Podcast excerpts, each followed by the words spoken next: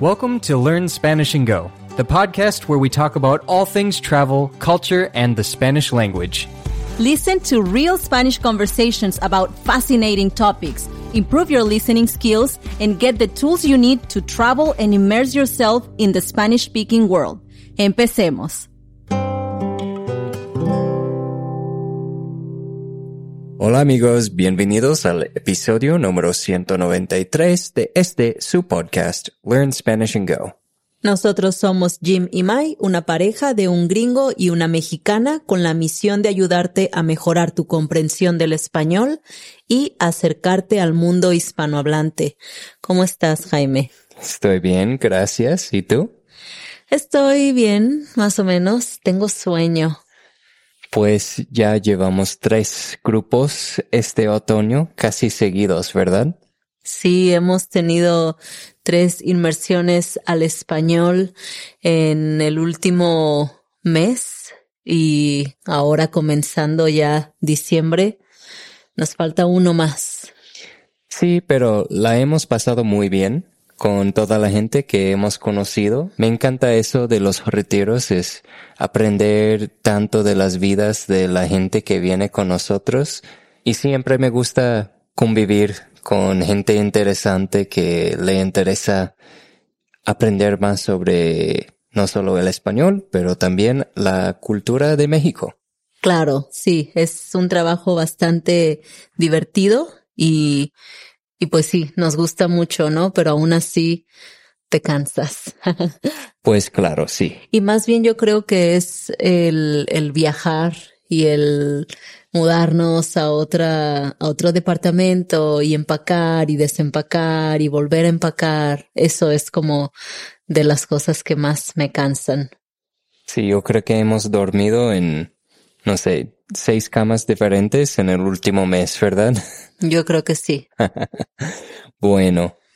Pero el día de hoy tenemos la tercera parte de la serie de dichos graciosos en español. Hay bastantes muy buenos en la selección que tenemos para este episodio, ¿no? Sí, estas son frases que son muy nativas, ¿no? Como cosas que la gente que creció hablando español sabe bien pero para los estudiantes pueden ser un poco más difíciles. Sí, así es. Entonces, bueno, si quieres escuchar la parte uno de esta serie, fue en el episodio 11, hace muchos episodios, y la parte 2 fue en el episodio 183. Y bueno, ahora vamos a empezar con la parte 3 de esta serie. ¿Quieres leer el primer dicho que tenemos aquí?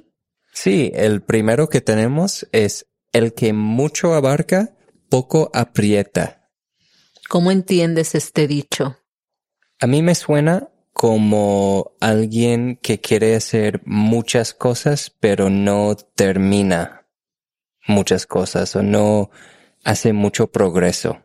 Ajá, sí, que, que está en muchas cosas y al final no hace bien o no da como su mejor eh, esfuerzo para todas las cosas, ¿no? Entonces, por ejemplo, alguien podría decir, Tomás se inscribió a cinco cursos este semestre y ahora no puede terminar bien ninguno. Y entonces aquí dirías, ah, el que mucho abarca, poco aprieta.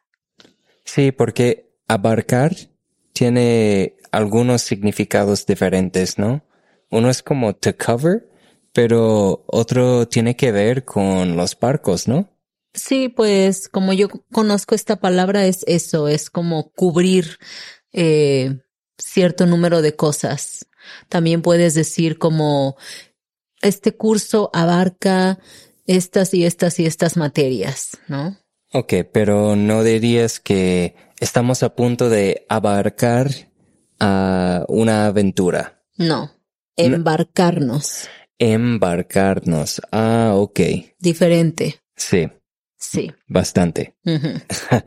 bueno, tiene por ahí esto del barco, pero sí es, es una palabra diferente. Ok.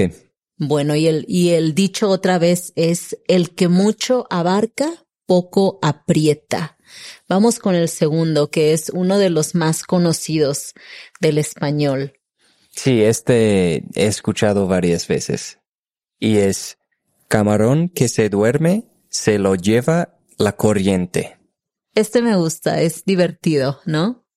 Sí, me gusta que casi todos estos tienen que ver con animales, especialmente de la granjería o del... De la granja. Ah, sí, de la granja. O del mar, en este caso. O cosas de la naturaleza muchas veces. Sí, es verdad. En este, por ejemplo, nos dice que no debemos como bajar la guardia, ¿no? O, o perder el enfoque o, o, dejar que las oportunidades se nos escapen. Eh, sí, por ejemplo, si tú trabajas en una oficina y te empiezas a poner como muy cómodo con las cosas que tienes que hacer, y, pero estás esperando que te den como un ascenso, pero se lo dan a alguien más que le echó muchas ganas. Alguien te puede decir, pues sí, camarón que se duerme se lo lleva la corriente porque te pusiste muy cómodo, te dormiste y te llevó la corriente. sí, este es básicamente you snooze, you lose en inglés. Exacto, sí. Entonces, otra vez, este es camarón que se duerme se lo lleva la corriente. Vamos con el tercero, Jaime, ¿Qué dice. Tenemos otro que tiene que ver con animales. Cría cuervos y te sacarán los ojos. Este también es uno de esos más comunes. Y bueno, este te alerta sobre el riesgo de, de poder ser traicionado por alguien a quien le has dado tu confianza o a quien has ayudado antes, ¿no? Eh, no sé, imagínate que tienes un amigo que ha sido tu amigo durante mucho, mucho tiempo y después te das cuenta que está hablando mal de ti a tus espaldas. Entonces dicen, ah, cría cuervos y te sacarán los ojos. Tú le diste toda tu amistad por años y está hablando mal de ti. Sí, esto me suena un poco como un backstabber o tal vez el dicho que tenemos en inglés de don't bite the hand that feeds. Tal vez es un poco diferente, pero me suena así. Sí, sí, es un poquito así. Eh, suena diferente en inglés, pero es técnicamente esto, ¿no? Que tú le das la confianza a alguien y ese alguien se aprovecha de ti. Pues sí, es triste, pero sí pasa. Otra vez, la frase es, cría cuervos y te sacarán los ojos. El siguiente que tenemos aquí dice, al nopal solo se le arriman cuando tiene tunas. ¿A qué te suena este? Pues que la gente solo te quiere cuando tienes algo para ellos.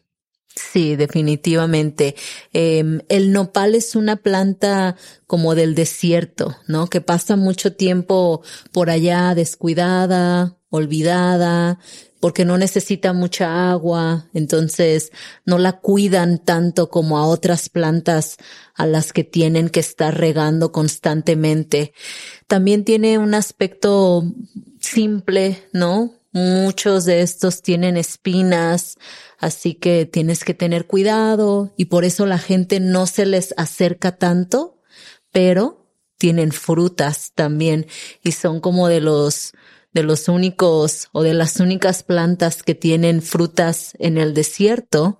Estas frutas se llaman tunas y bueno, de aquí es que viene, ¿no? La expresión al nopal solo se le arriman cuando tiene tunas. Let's take a quick break. Ahorita regresamos. Bloody FM presents Hometown Ghost Stories, a paranormal podcast that investigates a new town every week, bringing you all the hauntings from haunted houses to castles, bridges to asylums, wandering spirits to demons. Over 100 episodes covering different towns all over the world Tune in to Hometown Ghost Stories live on YouTube every Tuesday night at 9 p.m. Eastern or on any podcast platform and find out if your hometown is haunted. Sí, tienes que saber sobre el nopal si vienes a México porque es muy importante. Hay muchos y también está la bandera mexicana. Sí, uno de mis lugares favoritos en todo Guanajuato es el jardín botánico, se llama, el jardín etnobotánico, este es de Oaxaca, ¿verdad? Pero tiene un, hay un jardín botánico en San Miguel de Allende, donde tienen un montón de cactus, de nopales diferentes, y la vez que nosotros fuimos, muchísimos de estos tenían tunas. Sí, había miles de tunas. Así que bueno, tal vez, tal vez los hayas visto ya con sus tunas. Sí, también este es la planta que dicen como que, ah, comen cactus en México. Es este cactus, eh, al menos es el más común, ¿no? ¿El nopal? Sí. Sí, cuando sus, cuando sus hojitas, como sus penquitas son muy jóvenes, muy tiernitas, em, se comen, se cocinan y se preparan en ensalada o se ponen a asar. Son muy buenos. Sí, para mí son como ejotes o green beans. Pero como babosos. Sí, Sí. un poco. Bueno, vamos con la siguiente en la lista. La siguiente frase es, no hay que buscarle ruido al chicharrón. Esto suena chistoso. Sí. Eh, bueno, el chicharrón, ¿qué es? Pues es un pork rind. Sí, es la piel del cerdo que está frita en, en la grasa, ¿no? En la manteca, en todo, todo esto del, del mismo cerdo. Entonces, cuando se fríe, esta piel se hace súper crujiente. Entonces, el, el chicharrón, pues es sí como, como algo así súper crujiente que, pues naturalmente hace mucho ruido cuando uno lo come o cuando tratas como de partirlo en trozos. Em, y esta frase, no hay que buscarle ruido al chicharrón, se utiliza como para mm, calmar a alguien que tiende a pensar cosas negativas o, tiende a buscar problemas eh, todo el tiempo, ¿no? Em, por ejemplo, si alguien insiste en fastidiar a una persona y esta persona está comenzando a perder la paciencia, tú puedes decirle como, hey, tranquilo, no hay que buscarle ruido al chicharrón, como si ya sabes que esta otra persona tiene la paciencia muy corta, no quieres estarlo molestando porque puede haber problemas. Sí, es un poco como la frase don't poke the bear en inglés. Sí, por ejemplo, si tu amiga María es súper enojona y ves que alguien está ahí como que dándole lata, tú puedes decirle a la otra persona, no le estés buscando ruido al chicharrón, porque ya sabes que María es muy enojona y puede haber problemas. Sí, esta frase me suena muy mexicana. Debe ser. Por alguna razón siempre asocio el chicharrón con México. pues es que aquí se come mucho. Sí, Sí. hasta en tacos. Sí, en todo. Em, la próxima expresión, el próximo dicho gracioso en nuestra lista dice, ves que el niño es risueño y le haces cosquillas. ¿A qué te suena este dicho? Pues risueño es alguien que sonríe mucho, ¿verdad? Y cosquillas son la cosa que odias más que casi cualquier otra cosa en el mundo, yo creo. Sí, no me gustan las cosquillas porque lloro. Pobrecita. Y es triste porque me gusta dar cosquillas, pero a ti no te gusta para nada. Hacer cosquillas. Ah, ok. Me gusta hacer cosquillas, pero a ti no te gusta para nada. No. Pero suena un poco como que no tienes que hacer mucho para ser alguien que ya está feliz para hacerle aún más feliz, o no sé. Sí, más o menos. Por ejemplo, imagínate que tienes un amigo que le encanta tomar cerveza y luego le dices como, hey, vamos a esta fiesta y llegan y tienen como una barra así, eh, barra libre de todas las cervezas que pueda tomar y te dice, uy, ves que el niño es risueño y le haces cosquillas, como si sabes que la cerveza es algo que le encanta y lo llevas a un lugar donde hay cervezas gratis sin límite, pues imagínate, ¿no? Está como en Disneylandia. Sí, es como ponerle en su paraíso. Ok, pues sí, tiene sentido. Sí, entonces la expresión es, ves que el niño es risueño y le haces cosquillas. Me gusta, voy a intentar usar este, tal vez durante la semana que tenemos aquí con el grupo. Bueno, vamos con la próxima expresión. El próximo dicho gracioso es, guajolote que se sale del corral termina en mole. Otra vez con los animales. Un guajolote, para los que no saben, es un pavo. Viene de, del nombre de náhuatl, ¿verdad? ¿Guajolote? Yo creo que sí. Y bueno, un corral es en donde se queda el guajolote cuando está en una granja, ¿verdad? Sí, un corral es como la casita de las aves normalmente. Las gallinas, los gallos, los guajolotes tienen un corral que es como el espacio en donde viven. Normalmente es como al aire libre durante el día, ¿no? El corral, ahí donde, donde pasan la mayor parte de su tiempo. Ok, y la última parte aquí es termina en mole. Apenas hablamos sobre el mole en el último episodio. Sí, así que ya debes saber qué es el mole. Y bueno, esta expresión es simplemente una forma de decir que si rompes las reglas, vas a tener serias consecuencias, serios problemas, ¿no? Em, por ejemplo, si eres un guajolote y te sales de tu lugar establecido, pues te van a agarrar y te van a hacer mole por no seguir las reglas, por ser rebelde. Ok, entonces este es para enseñarte no ser el rebelde.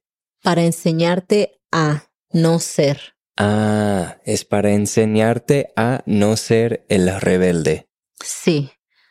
Entonces, guajolote que se sale del corral termina en mole. Vamos con el próximo dicho en la lista. Este es gracioso, pero es demasiado casual y dice una palabra ahí que algunos podrían considerarla una grosería. Yo creo que sí es. Sí, entonces aquí el dicho dice caminando y meando para no hacer charco. Súper mexicana esta expresión. Yo creo que es la más chistosa también. ¿Tú crees? Sí, pues la palabra mear se me hace muy chistosa. Sí, ¿qué significa? Significa hacer pis o hacer pipí, pero de una forma muy casual. Sí, sí, es una palabra que no quieres utilizar en situaciones más formales. Es extremadamente casual, ¿no? Es algo así como que más bien los hombres se dicen entre ellos, ¿no? Como mear, el, como verbo. O como voy a mi arbolito. Ajá, sí que tiene ahí implícito mear de hacer pipí, pero lo juntas con mi arbolito que es muchas veces el lugar en donde los hombres hacen pipí. Entonces voy a mi arbolito. Es otro dicho gracioso que no estaba aquí en la lista, pero va extra. Y bueno, caminando y meando para no hacer charco. ¿A qué te suena esta? Uf, pues suena como alguien que habla mucho sobre las cosas que quiere hacer, pero no hace mucho. Sí, y alguien más le diría, bueno, bueno, pues caminando y meando para no hacer charco, como deja de estar hablando y comienza a actuar, ¿no? Porque si solo estás bla, bla, bla, bla, bla, bla, bla. Es como si estás haciendo pipí en un solo lugar y se va a acumular la pipí y vas a hacer un charco de pipí. Entonces, comienza a caminar, o sea, actúa, toma acción en lo que estás diciendo que vas a hacer. Es un buen mensaje. Sí. ¿Y cómo es la frase otra vez? Caminando y meando para no hacer charco. Suena más bien como miando. Sí, vi en un video que muchos mexicanos dicen miar en vez de mear, aunque la palabra correcta es mear. Y la pa aquí es corta para para. Sí, para no hacer charco, para no hacer charco. Suena muy ranchero. Sí, pues sí, la gente así habla, ¿no? Coloquialmente. Bueno, vamos con el próximo dicho gracioso eh, que tenemos aquí en la lista. ¿Lo quieres leer? Claro, es el muerto y el arrimado a los tres días apestan. Esta frase es bastante fuerte, ¿no? Sí, pero los mexicanos les gusta hablar sobre la muerte, ¿verdad? Mucho, sí. La verdad, sí. Em, pues es una forma como que muy, pues, no sé, como intensa de decir que cuando alguien te invita a, a su casa, por ejemplo, tres días son como que lo máximo que debes estar ahí, porque ya después de tres días comienza a ser demasiado, ¿no? Ya estás como que a lo mejor incomodando un poco. Y por eso dicen, el muerto y el arrimado a los tres días apestan. Como que eres bienvenido en un lugar, máximo tres días y ya después te tienes que ir. Es una buena regla, yo creo. ¿Tú crees? Sí, pues muchas veces es así. La gente quiere su espacio. Pues sí. Sí, entonces la frase otra vez es el muerto y el arrimado a los tres días apestan. Y el último dicho gracioso que tenemos aquí en la lista es el muerto al pozo y el vivo al gozo. Otra vez con la muerte aquí. Sí, estos dos los puse al final porque son un poco intensos, no sé, cuando hablamos de las cosas de la muerte, ¿no? Eh, pero bueno, sí, esta es una forma muy mexicana y con demasiado poco tacto para decir pues que cuando ya no hay otra cosa que hacer, por ejemplo, en el caso de la muerte, pues ya, ¿no? Es como que pues lo muerto ya ha muerto y, y, lo que los que estamos vivos pues hay que gozar, ¿no? Es solo como que un recordatorio de que ya cuando llega la muerte ya no hay nada más que puedes hacer, pero mientras estemos vivos hay que disfrutar. Sí, suena un poco como life is for the living. Un dicho que tenemos en inglés. Sí, mucho menos oscuro en inglés. Pero bueno, como dice Jaime, acá en México estamos muy acostumbrados a hablar sobre todo esto de la muerte, ¿no? Así es. Así que otra vez, este dice el muerto al pozo y el vivo al gozo. Y bueno, eso es todo lo que tenemos para este episodio. Seguramente vamos a tener una parte 4 en un futuro. Definitivamente, hay muchísimos otros dichos graciosos en español, no solamente en español mexicano, ¿no? Pero en español en general. Así que esperamos que hayas disfrutado este episodio y que hayas aprendido mucho español y cultura con nosotros. Sí, y como siempre, Gracias por escucharnos y hasta la próxima. Adiós. We hope you enjoyed listening to this episode of the Learn Spanish and Go podcast. To get the most out of each episode and boost your Spanish comprehension, be sure to check out our accompanying podcast membership at SpanishAndGo.com. There you can get transcripts, quizzes, and breakdown sections in English with explanations of the most important words and phrases from each episode. If you want to show your support, please rate the podcast and leave us a review. Don't forget to subscribe and go to SpanishAndGo.com for more resources.